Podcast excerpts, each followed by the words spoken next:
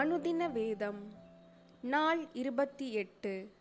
பழைய ஏற்பாட்டின் பகுதி யாத்திராகமம் அதிகாரம் முப்பத்தி மூன்று முதல் முப்பத்தி ஐந்து. யாத்திராகமம் அதிகாரம் முப்பத்தி மூன்று. கர்த்தர் மோசேயை நோக்கி, நீயும் எகிப்து தேசத்தில் இருந்து நீ அழைத்து கொண்டு வந்த ஜனங்களும் இவ்விடத்தை விட்டு புறப்பட்டு உன் சந்ததிக்கு கொடுப்பேன் என்று நான் ஆபிரஹாமுக்கும் ஈசாக்குக்கும் யாக்கோபுக்கும் ஆணையிட்டு கொடுத்த பாலும் தேனும் ஓடுகிற தேசத்துக்கு போங்கள். நான் ஒரு தூதனை உங்களுக்கு முன்பாக அனுப்பி கானானியனையும் எமோரியனையும் ஏத்தியனையும் பெரிசியனையும் ஏவியனையும் எபூசியனையும் துரத்தி விடுவேன். ஆனாலும் வழியிலே நான் உங்களை நிர்மூலம் பண்ணாதபடிக்கு நான் உங்கள் நடுவே செல்ல மாட்டேன். நீங்கள் வணங்கா கழுத்துள்ள ஜனங்கள் என்றார். துக்கமான இவ்வார்த்தைகளை ஜனங்கள் கேட்டபோது ஒருவரும் தங்கள் ஆபரணங்களை போட்டுக்கொள்ளாமல் துக்கித்து கொண்டிருந்தார்கள். ஏனென்றால் நீங்கள் வணங்கா கழுத்துள்ள ஜனங்கள், நான் ஒரு நிமிஷத்தில் உங்கள் நடுவில் எழும்பி உங்களை நிர்மூலம் பண்ணுவேன். ஆகையால் நீங்கள் போட்டிருக்கிற உங்கள் ஆபரணங்களை கலற்றி போடுங்கள், அப்பொழுது நான் உங்களுக்கு செய்ய வேண்டியதை அறிவேன் என்று இஸ்ரவேல் புத்திரருக்கு சொல் என்று கர்த்தர் மோசேயோடே சொல்லியிருந்தார். ஆகையால் இஸ்ரவேல் புத்திரர் ஓரேப் மலையருகே தங்கள் ஆபரணங்களை கலற்றி போட்டார்கள். மோசே கூடாரத்தை பெயர்த்து அதை பாளையத்துக்கு புறம்பே தூரத்திலே போட்டு அதற்கு ஆசரிப்பு கூடாரம் என்று பெயரிட்டான். கர்த்தரை தேடும் யாவரும் பாளையத்துக்கு புறம்பான ஆசரிப்பு கூடாரத்துக்கு போவார்கள். மோசே கூடாரத்துக்கு போகும்போது ஜனங்கள் எல்லாரும் எழுந்திருந்து தங்கள் தங்கள் கூடார வாசலில் நின்று கொண்டு அவன் கூடாரத்துக்குள் பிரவேசிக்கும் மட்டும் அவன் பின்னே பார்த்து கொண்டிருந்தார்கள். மோசே கூடாரத்துக்குள் பிரவேசிக்கையில் மேக ஸ்தம்பம் இறங்கி கூடார வாசலில் நின்றது. கர்த்தர் மோசேயோடே பேசினார். ஜனங்கள் எல்லாரும் மேக ஸ்தம்பம் கூடார வாசலில் நிற்க கண்டார்கள். ஜனங்கள் எல்லாரும் எழுந்திருந்து தங்கள் தங்கள் கூடார வாசலில் பணிந்து கொண்டார்கள். ஒருவன் தன் சிநேகிதனோடே பேசுவது போல கர்த்தர் மோசேயோடே முகமுகமாய் பேசினார். பின்பு அவன் பாளையத்துக்கு திரும்பினான். நூனின் குமாரனாகிய யோசுவா என்னும் அவனுடைய பணிவிடைக்காரனாகிய வாலிபன் ஆசரிப்பு கூடாரத்தை விட்டு பிரியாதிருந்தான். மோசே கர்த்தரை நோக்கி, தேவரீர் இந்த ஜனங்களை அழைத்து கொண்டு போ என்று சொன்னீர். ஆகிலும் என்னோடே கூட இன்னாரை அனுப்புவேன் என்பதை எனக்கு நீர் அறிவிக்கவில்லை. என்றாலும் உன்னை பேர் சொல்லி அழைத்து அறிந்திருக்கிறேன் என்றும் என் கண்களில் உனக்கு கிருபை கிடைத்தது என்றும் தேவரீர் சொன்னதுண்டே. உம்முடைய கண்களில் இப்பொழுது எனக்கு கிருபை கிடைத்ததானால் நான் உம்மை அறிவதற்கும் உம்முடைய கண்களில் எனக்கு கிருபை கிடைப்பதற்கும் உம்முடைய வழியை எனக்கு அறிவியும். இந்த ஜாதி உம்முடைய ஜனமென்று நினைத்தருளும் என்றான். அதற்கு அவர், என் சமூகம் உனக்கு முன்பாகச் செல்லும், நான் உனக்கு இளைப்பாறுதல் தருவேன் என்றார். அப்பொழுது அவன் அவரை நோக்கி, உம்முடைய சமூகம் என்னோடே கூட செல்லாமற் போனால் எங்களை இவ்விடத்திலிருந்து கொண்டு போகாதிரும். எனக்கும் உமது ஜனங்களுக்கும் உம்முடைய கண்களிலே கிருபை கிடைத்ததென்பது எதினால் அறியப்படும்? நீர் எங்களோடே வருவதினால் அல்லவா? இப்படியே பூமியின் மேலுள்ள ஜனங்கள் எல்லாரிலும் நானும் உம்முடைய ஜனங்களும் விசேஷித்தவர்கள் என்று விளங்கும் என்றான். அப்பொழுது கர்த்தர் மோசேயை நோக்கி, நீ சொன்ன இந்த வார்த்தையின்படியே செய்வேன். என் கண்களில் உனக்கு கிருபை கிடைத்தது. உன்னை பேர் சொல்லி அழைத்து அறிந்திருக்கிறேன் என்றார். அப்பொழுது அவன், உம்முடைய மகிமையை எனக்கு காண்பித்தருளும் என்றான். அதற்கு அவர், என்னுடைய தயையை எல்லாம் நான் உனக்கு முன்பாக கடந்து போக பண்ணி கர்த்தருடைய நாமத்தை உனக்கு முன்பாக கூறுவேன். எவன் மேல் கிருபையாயிருக்க சித்தமாயிருப்பேனோ அவன் மேல் கிருபையாயிருப்பேன். எவன் மேல் இரக்கமாயிருக்க சித்தமாயிருப்பேனோ அவன் மேல் இரக்கமாயிருப்பேன் என்று சொல்லி, நீ என் முகத்தை காண மாட்டாய், ஒரு மனுஷனும் என்னை கண்டு உயிரோடு இருக்கக்கூடாது என்றார். பின்னும் கர்த்தர், இதோ என் அண்டையில் ஒரு இடம் உண்டு, நீ அங்கே கன்மலையில் நில்லு. என் மகிமை கடந்து போகும்போது நான் உன்னை அந்த கன்மலையின் வெடிப்பிலே வைத்து நான் கடந்து போகும் மட்டும் என் கரத்தினால் உன்னை மூடுவேன். பின்பு என் கரத்தை எடுப்பேன். அப்பொழுது என் பின்பக்கத்தை காண்பாய், என் முகமோ காணப்படாது என்றார். யாத்திராகமம் அதிகாரம் முப்பத்தி நான்கு. கர்த்தர் மோசேயை நோக்கி, முந்தின கற்பலகைகளுக்கு ஒத்த இரண்டு கற்பலகைகளை இழைத்துக்கொள். நீ உடைத்து போட்ட முந்தின பலகைகளில் இருந்த வார்த்தைகளை அவைகளில் எழுதுவேன். விடியற் காலத்தில் நீ ஆயத்தமாகி சீனாய் மலையில் ஏறி அங்கே மலையின் உச்சியில் காலமே என் சமூகத்தில் வந்து நில். உன்னோடே ஒருவனும் அங்கே வரக்கூடாது. மலையில் எங்கும் ஒருவனும் காணப்படவும் கூடாது. இந்த மலையின் சமீபத்தில் ஆடு மாடு மேயவும் கூடாது என்றார். அப்பொழுது மோசே முந்தின கற்பலகைகளுக்கு ஒத்த இரண்டு கற்பலகைகளை இழைத்து அதிகாலமே எழுந்திருந்து கர்த்தர் தனக்கு கட்டளையிட்டபடியே அவ்விரண்டு கற்பலகைகளையும் தன் கையிலே எடுத்துக்கொண்டு சீனாய் மலையில் ஏறினான். கர்த்தர் ஒரு மேகத்தில் இறங்கி அங்கே அவனருகே நின்று கர்த்தருடைய நாமத்தை கூறினார்.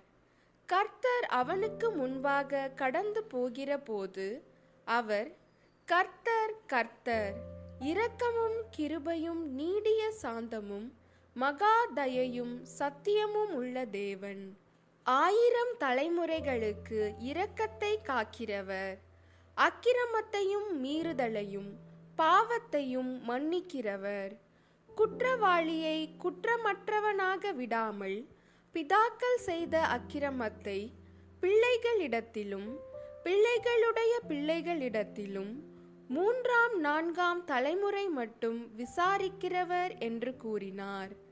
மோசே தீவிரமாக தரை மட்டும் குனிந்து பணிந்து கொண்டு, ஆண்டவரே, உம்முடைய கண்களில் எனக்கு கிருபை கிடைத்ததானால் எங்கள் நடுவில் ஆண்டவர் எழுந்தருள வேண்டும்.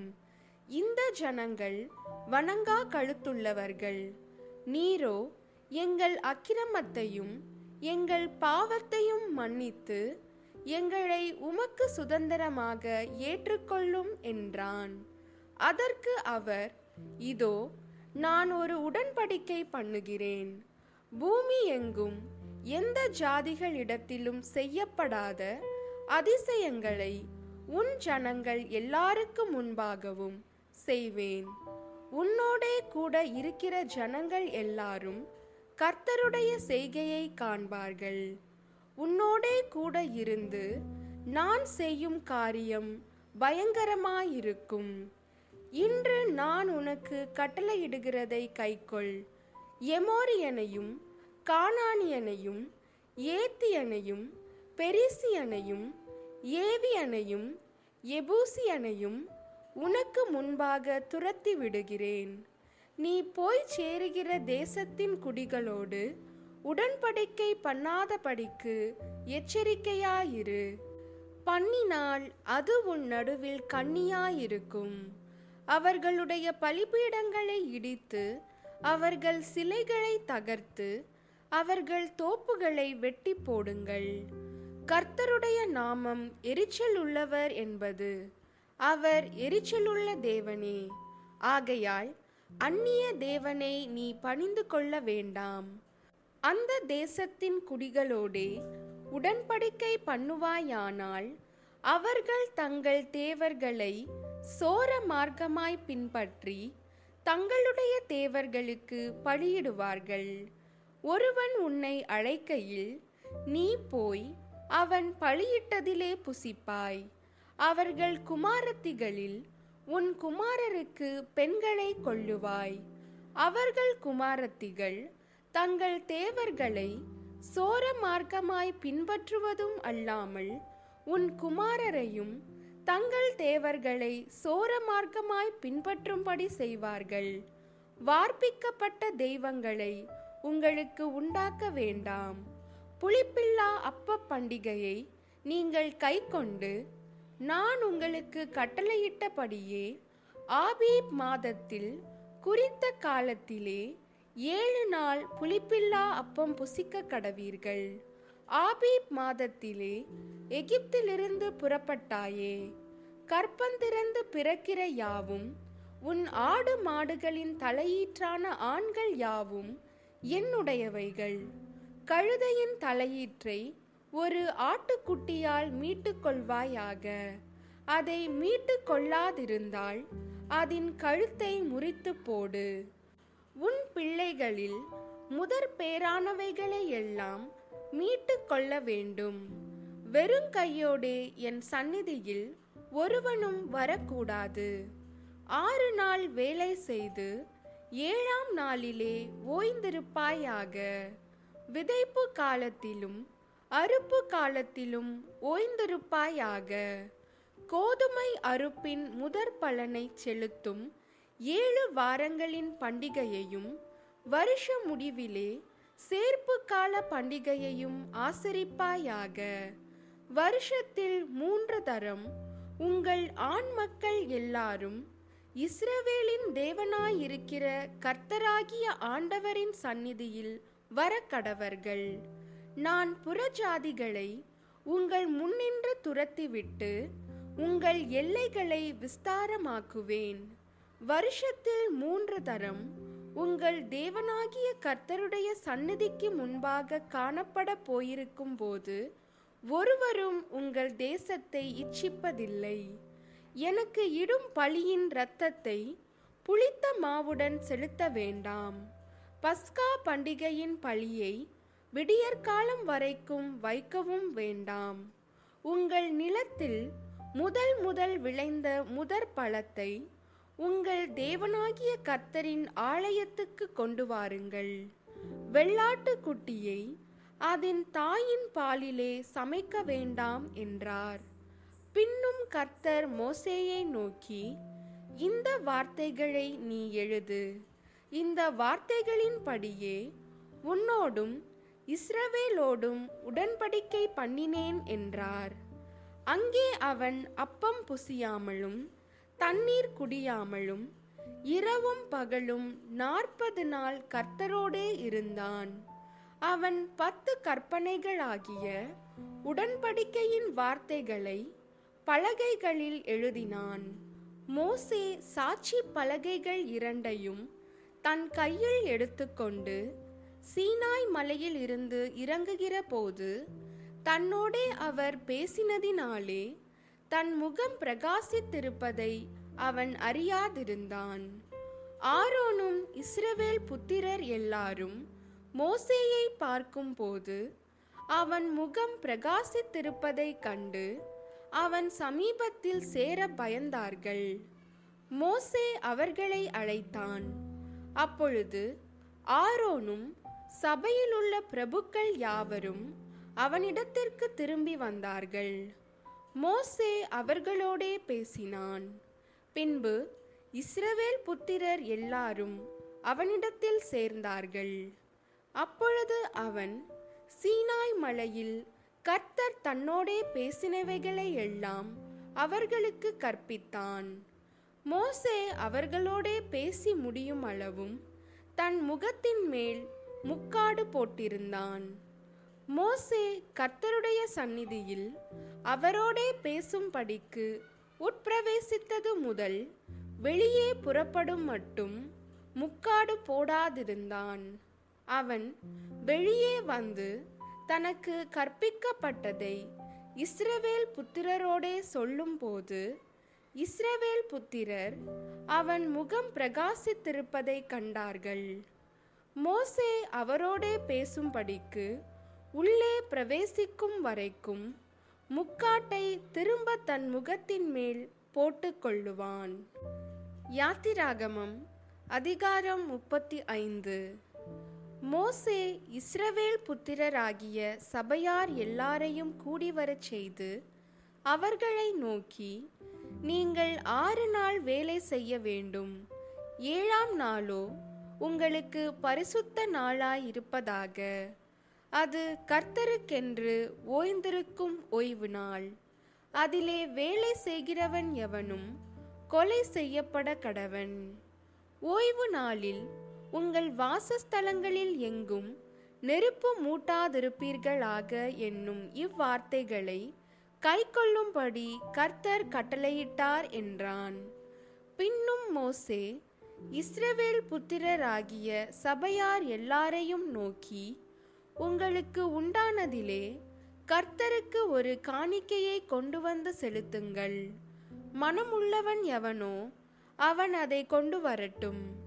கர்த்தருக்கு செலுத்தும் காணிக்கை என்னவென்றால், பொன்னும் வெள்ளியும் வெண்கலமும் இளநீல நூலும் இரத்தாம்பர நூலும் சிவப்பு நூலும் மெல்லிய பஞ்சு நூலும் வெள்ளாட்டு மயிரும் சிவப்பு தீர்ந்த ஆட்டுக்கடா தோலும் தகசு தோலும் சீத்தும் மரமும் விளக்குக்கு எண்ணெயும் அபிஷேக தைலத்துக்கு பரிமள வர்க்கங்களும் தூபத்துக்கு சுகந்த வர்க்கங்களும் ஆசாரியருடைய ஏபோத்திலும் மார்பதக்கத்திலும் பதிக்கத்தக்க கோமேதகம் முதலிய இரத்தினங்களுமே.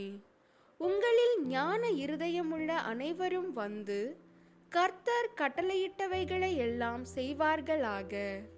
வாசஸ்தலத்தையும் அதன் கூடாரத்தையும் அதன் மூடியையும் அதன் கொக்கிகளையும் அதன் பலகைகளையும் அதன் தாழ்பால்களையும் அதன் தூண்களையும் அதன் பாதங்களையும் பெட்டியையும் அதன் தண்டுகளையும் கிருபாசனத்தையும் மறைவின் திரைச்சீலையையும் மேஜையையும் அதன் தண்டுகளையும் அதன் சகல பனிமுட்டுகளையும் சமூக தப்பங்களையும் வெளிச்சங்கொடுக்கும் குத்து விளக்கையும் அதன் கருவிகளையும் அதன் அகல்களையும் வெளிச்சத்துக்கு எண்ணெயையும் தூப பீடத்தையும் அதன் தண்டுகளையும் அபிஷேக தைலத்தையும் சுகந்த தூப வர்க்கத்தையும் வாசஸ்தலத்தின் வாசலுக்கு தொங்கு திரையையும் தகன பலிபீடத்தையும் அதன் வெண்கல சல்லடையையும் அதன் தண்டுகளையும் அதன் சகல பனிமுட்டுகளையும் தொட்டியையும் அதன் பாதத்தையும் பிரகாரத்தின் தொங்கு திரைகளையும் அதன் தூண்களையும் அதன் பாதங்களையும் பிரகாரத்து வாசலின் தொங்கு திரையையும் வாசஸ்தலத்தின் முளைகளையும் பிரகாரத்தின் முளைகளையும் அவைகளின் கயிறுகளையும் பரிசுத்த ஸ்தலத்திலே ஆராதனை செய்வதற்குரிய வஸ்திரங்களையும் ஆசாரியம் ஊழியம் செய்கிற ஆரோனின் பரிசுத்த வஸ்திரங்களையும் அவன் குமாரரின் வஸ்திரங்களையும் அவர்கள் செய்ய கடவர்கள் என்றான். அப்பொழுது இஸ்ரவேல் புத்திரராகிய சபையார் எல்லாரும் மோசேயின் சமூகத்தை விட்டு புறப்பட்டார்கள். பின்பு எவர்களை அவர்கள் இருதயம் எழுப்பி எவர்களை அவர்கள் ஆவி உற்சாகப்படுத்தினதோ அவர்கள் எல்லாரும் ஆசரிப்பு கூடாரத்தின் வேலைக்கும் அதன் சகல ஊழியத்துக்கும் பரிசுத்த வஸ்திரங்களுக்கும் ஏற்றவைகளை கர்த்தருக்கு காணிக்கையாக கொண்டு வந்தார்கள். மனப்பூர்வமுள்ள ஸ்திரீ புருஷர் யாவரும் அஸ்த கடகங்கள், காதணிகள், மோதிரங்கள், ஆரங்கள் முதலான சகலவித பொன் ஆபரணங்களையும் கொண்டு வந்தார்கள். கர்த்தருக்கு காணிக்கை செலுத்தின ஒவ்வொருவனும் பொன்னை காணிக்கையாக செலுத்தினான். இளநீல நூலையும் இரத்தாம்பர நூலையும் சிவப்பு நூலையும் மெல்லிய பஞ்சு நூலையும் வெள்ளாட்டு மயிரையும் சிவப்பு தீர்ந்த ஆட்டுக்கடா தோலையும் தகசு தோலையும் தங்களிடத்தில் வைத்திருந்த யாவரும் அவைகளை கொண்டு வந்தார்கள். வெள்ளியையும் வெண்கலத்தையும் கொடுக்கத்தக்க யாவரும் அவைகளை கர்த்தருக்கு காணிக்கையாக கொண்டு வந்தார்கள். பற்பல வேலைகளுக்கு உதவும் சீத்திம் மரத்தை தங்களிடத்தில் வைத்திருந்த யாவரும் அவைகளை கொண்டு வந்தார்கள். ஞானம் இருதயம் உள்ள ஸ்திரீகள் எல்லாரும் தங்கள் கைகளினால் நூற்று தாங்கள் நூற்ற இளநீல நூலையும் இரத்தாம்பர நூலையும் சிவப்பு நூலையும் மெல்லிய பஞ்சு நூலையும் கொண்டு வந்தார்கள். எந்த ஸ்திரீகளுடைய இருதயம் ஞான எழுப்புதல் அடைந்ததோ அவர்கள் எல்லாரும் வெள்ளாட்டு மயிரை திரித்தார்கள். பிரபுக்கள் ஏபோத்திலும் மார்பதக்கத்திலும் பதிக்கும் கோமேதகம் முதலிய இரத்தினங்களையும் பரிமள வர்க்கங்களையும் விளக்கெண்ணையையும் அபிஷேக தைலத்துக்கும் சுகந்த வர்க்க தூபத்துக்கும் வேண்டியவைகளையும் கொண்டு வந்தார்கள். செய்யப்படும்படி கர்த்தர் மோசேயை கொண்டு கற்பித்த வேலைக்குரிய யாவையும் கொண்டு வர இஸ்ரவேல் புத்திரருக்குள் தங்கள் இருதயத்தில் உற்சாகமடைந்த ஸ்திரீ புருஷர் யாவரும் கர்த்தருக்கு காணிக்கையை மனப்பூர்வமாய் கொண்டு வந்தார்கள். பின்பு மோசே இஸ்ரவேல் புத்திரரை நோக்கி, பாருங்கள், கர்த்தர் யூதாவின் கோத்திரத்தில் ஊரின் மகனான ஊரியின் குமாரன் பெசலெயேலை பேர் சொல்லி அழைத்து அவன் விசித்திரமான வேலைகளை யோசித்து செய்யவும் பொன்னிலும் வெள்ளியிலும் வெண்கலத்திலும் வேலை செய்யவும் இரத்தினங்களை முத்திரை வெட்டாக வெட்டி பதிக்கவும் மரத்தில் சித்திர வேலை செய்து சகல வினோதமான வேலைகளை செய்யவும் அவனுக்கு ஞானத்தையும் புத்தியையும் அறிவையும் அருளி அவன் சகலவித வேலைகளையும் செய்யும்படி தேவ ஆவியினாலே அவனை நிரப்பினார். அவன் இருதயத்திலும் தான் கோத்திரத்து அகிசாமாகின் குமாரனாகிய அகோலியாபின் இருதயத்திலும் போதிக்கும் வரத்தையும் அருளினார். சித்திர வேலையையும் சிற்ப வேலையையும் இளநீல நூலாலும் இரத்தாம்பர நூலாலும் சிவப்பு நூலாலும் மெல்லிய பஞ்சு நூலாலும் செய்யப்படும் விசித்திர தையல் வேலையையும் சகல விசித்திர நெசவு வேலைகளையும் வினோதமான வேலைகளை யூகிக்கிறவர்களும் செய்கிறவர்களும் நிறைவேற்றும் சகலவித வேலைகளையும் செய்யும் படிக்கு அவர்களுடைய இருதயத்தை ஞானத்தினால் நிரப்பினார் என்றான்.